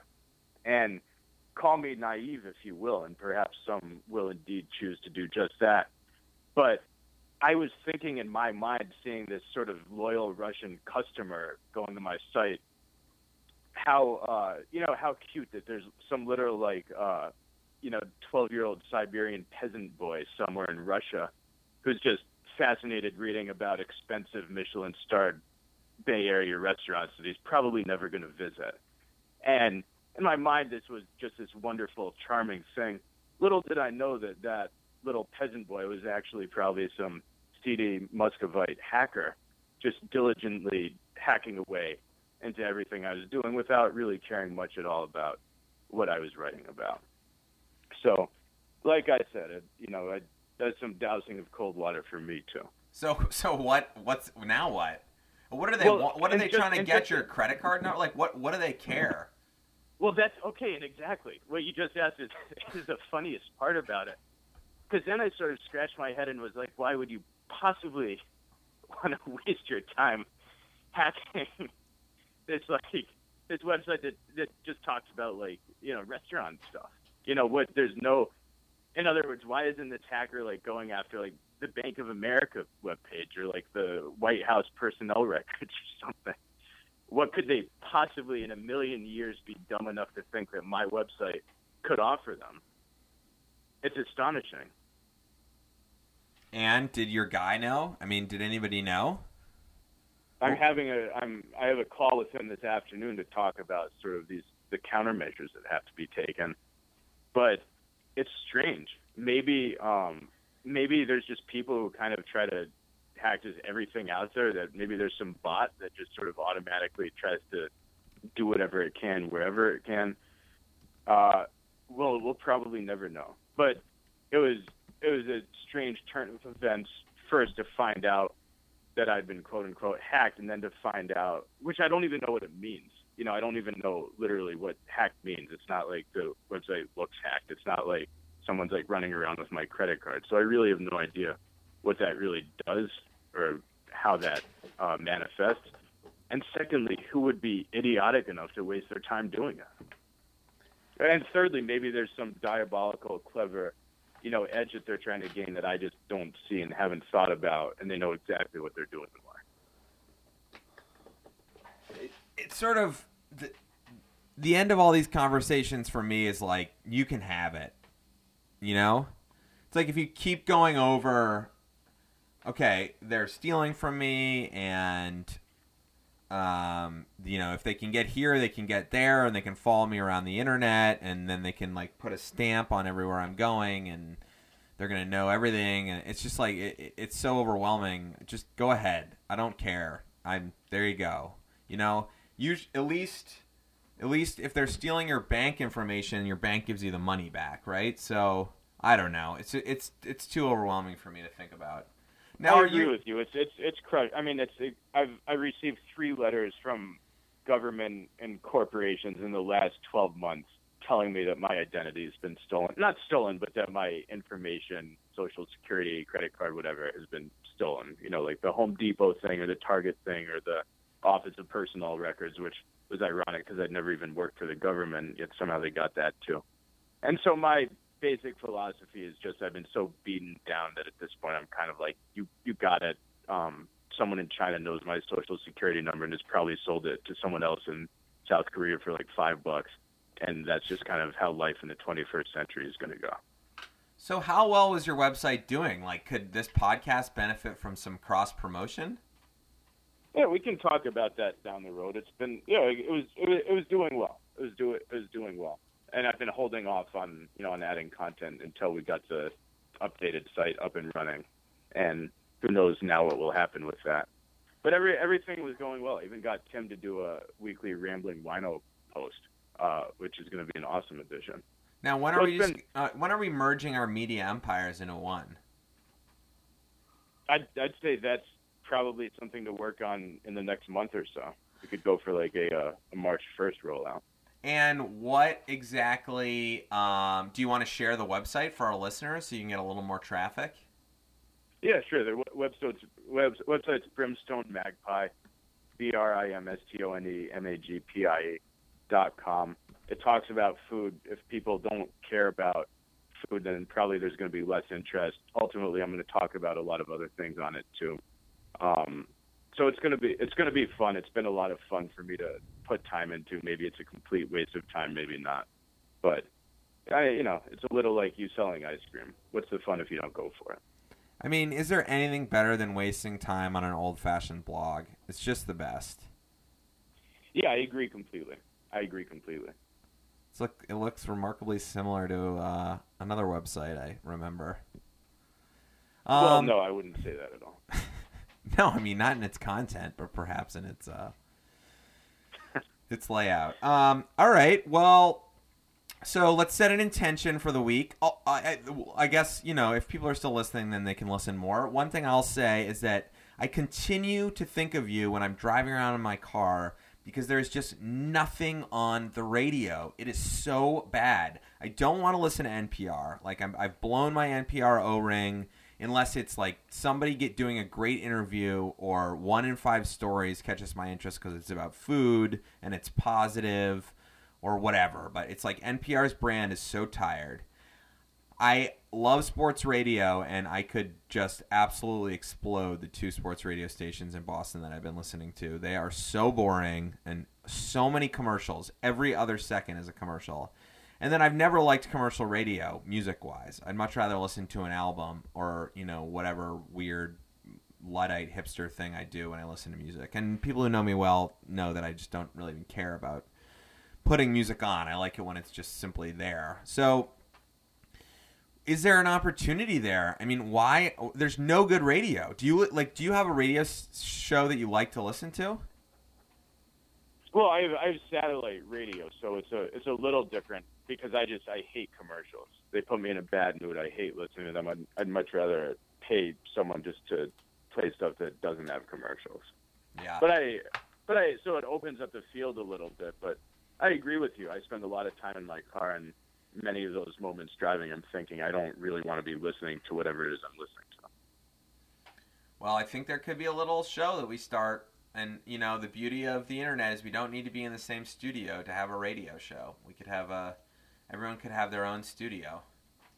As we're proving right now. Exactly. All right. What are you, uh, what, what intention are you setting for the, for the week there, Yogi Saul?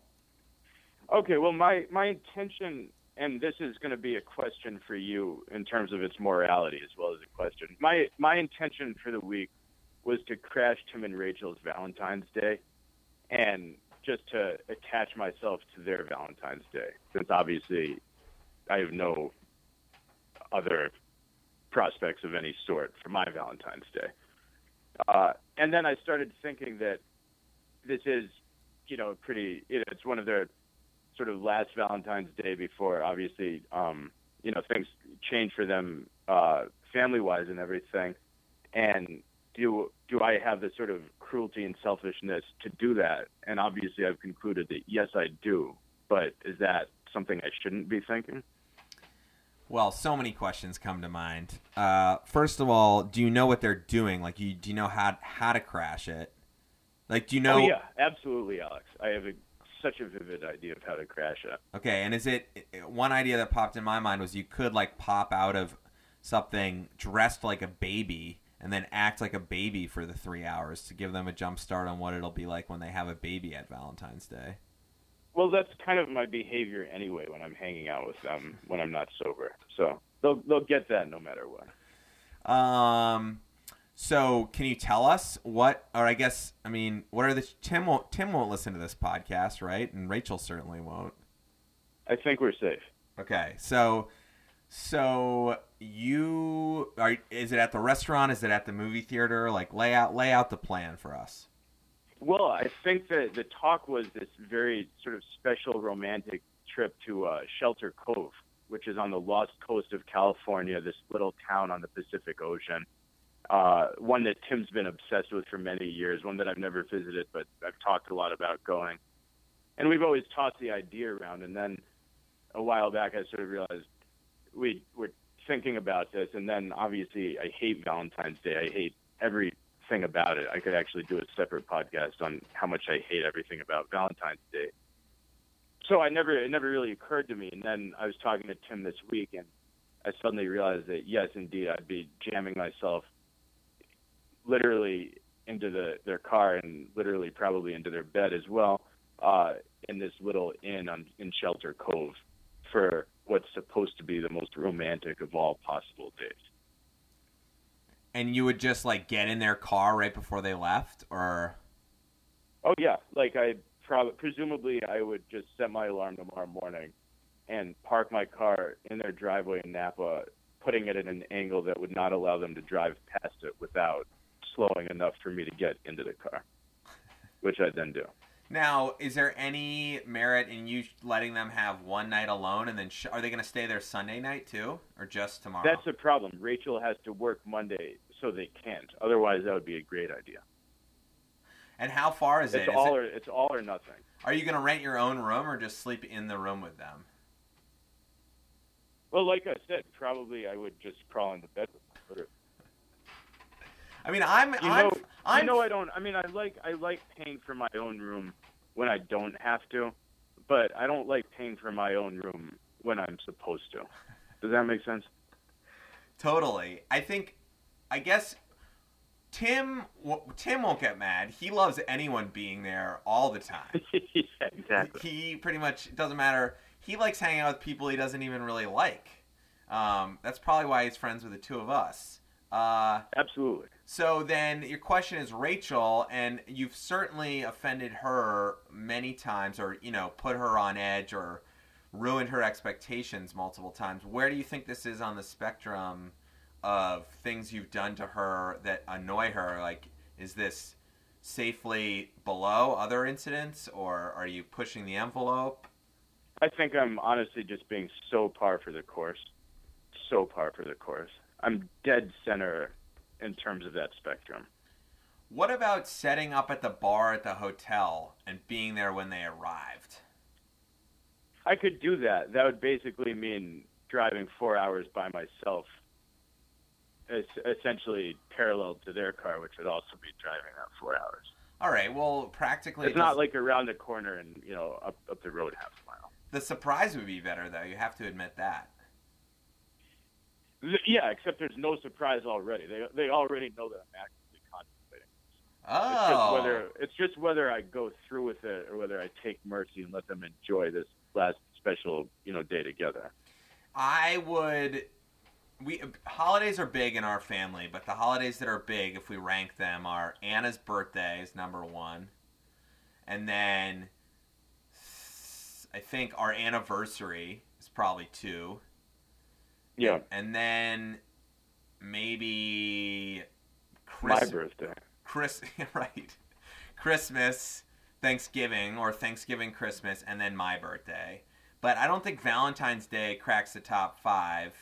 And Because it's a terrible holiday. and if you were to do that with us, like if you happen to be on the East Coast visiting and we had planned to do whatever weird, cheap dinner that we were going to go out to because that's the kind of stuff we do on Valentine's Day, and you just happened to be there when we got there, we'd be ecstatic. It's not like we haven't, you know, made it to to fourth base before. It's not like we were going to have like it would be a romantic night together, but a lot of times I think when you're married, the romance comes spontaneously, not out of planning. So you end up going out for dinner on like a Friday night and you have like an amazing time with each other, but nobody like planned for it. And a lot of times the Yeah. ex- expectation of satisfying a great holiday can actually overshadow the fun that you're having and ends up that you kind of become disappointed. So I don't know, I'd go for it. How could they not And I have think also I think also there's there's a certain truth to the fact that probably they're so you know they're delighted after spending time with me to have it be the two of them that that almost makes it special again. And so by sort of casting a cloud over their Valentine's Day weekend, maybe Monday night would be their real Valentine's Day when I wasn't there. Well, what's the worst that's going to happen? Tim will yell at you at one point. Like if you get too I don't even think he will. It's, it's like you said, Tim. Tim loves having people around, and I I think he'll be happy as an abalone the whole weekend. And if you have to like swipe your Amex at the front desk because of some, you know, incident, then that's always an opportunity, and you can just meet for brunch at the proper time the next day. It's true. I've gotten terrifically good at just using my Amex to sort of pave over my mistakes in life. Well, I think So that- okay, that- so there you have it. It's a win-win for everyone. I think so. I mean, I, I think Rachel's Rachel's tolerance for you is is very high. Um, yes, very high. I agree. And I don't know this whole like it's the last Valentine's Day we have before we have a kid. Uh, I think it's the last vacation we have before we have a kid. That's Well, technically, that's not true because, and this is a subject for next week, that I've invited myself on their two week uh, vacation to Burgundy later this spring. so that's your last vacation. Oh, I think it's great. I think you should go. Yeah, I agree. I'm going to. All right. Well, my inten- Okay. my intention for the week. My intention for the week is to continue to hunker down and get the most quantitative learning that I can, learning of quantitative subject matters that I can at a business school. That seems like a really weird intention for compared to yours, but I had a meeting with this guy who graduated probably five years ago from the same program I'm in. He now has a very, very successful flatbread pizza company and ice cream shop. So obviously we're a max or a match. He also has real estate interests and this and that. He's an entrepreneur. He's just chosen food service to be his cash flow mechanism. One of the things that he said is he really dug deep at school to make sure that he understood all of the costing exercises, all of the accounting, all the finance, all the entrepreneurial finance. He took this class called Buying a Small Business that broke down how you evaluate a business. You use future cash flows to understand an entity value. All these items that I've been learning. And without sounding too arrogant, it's pretty pretty clear that a lot of the sort of qualitative aspects of business school I have a better hold on. So, how to sell, how to manage to a degree, although I don't think I'm really great at that. Understanding branding, understanding marketing as a whole, other than the the, the finance aspects of it. So I'm taking this class right now that is all about um, operations management. So understanding how to create your product or your service as efficiently as possible in order to get the most number of units out for the least amount of money and maximize the utility of your factory. And another one called Management and Strategic Planning. And that's really a way to understand variable costs, fixed costs, break even points, contribution margins. And I got a 10 out of 10 on my strategic planning quiz yesterday, and that was kind of my first measure of how I'm doing in these classes. And I really want to stick with my momentum in these areas because I think it's what's going to differentiate me from pre business school me to post business school me. So I'm dedicated to the Excel, I'm dedicated to understanding the math. I'm d- dedicated to understanding standard deviations and all these things, even though it really doesn't come naturally to me because I got to maximize my return on investment for this completely overpriced business school that I'm in. So that's my intention. Buckling down, I like it. So that's it. We got to go. If you're still listening, which we know all of you are, all three and a half million as of last week are, thank you for listening. Check out other episodes of the podcast at www.talkforaliving.com, on SoundCloud at soundcloud.com slash landline podcast, on iTunes under landline. Check out Saul's website, brimstonemagpie.com, once he updates it and gets rid of the Russian hackers. What else? Any other plugs we need to give? I think we're good for now. Tune in next week. Tune in next week and we'll try to keep it uh, on schedule. Thanks for listening, and Saul, have a good rest of your Friday. Enjoy yoga. Guten. Guten. Adios.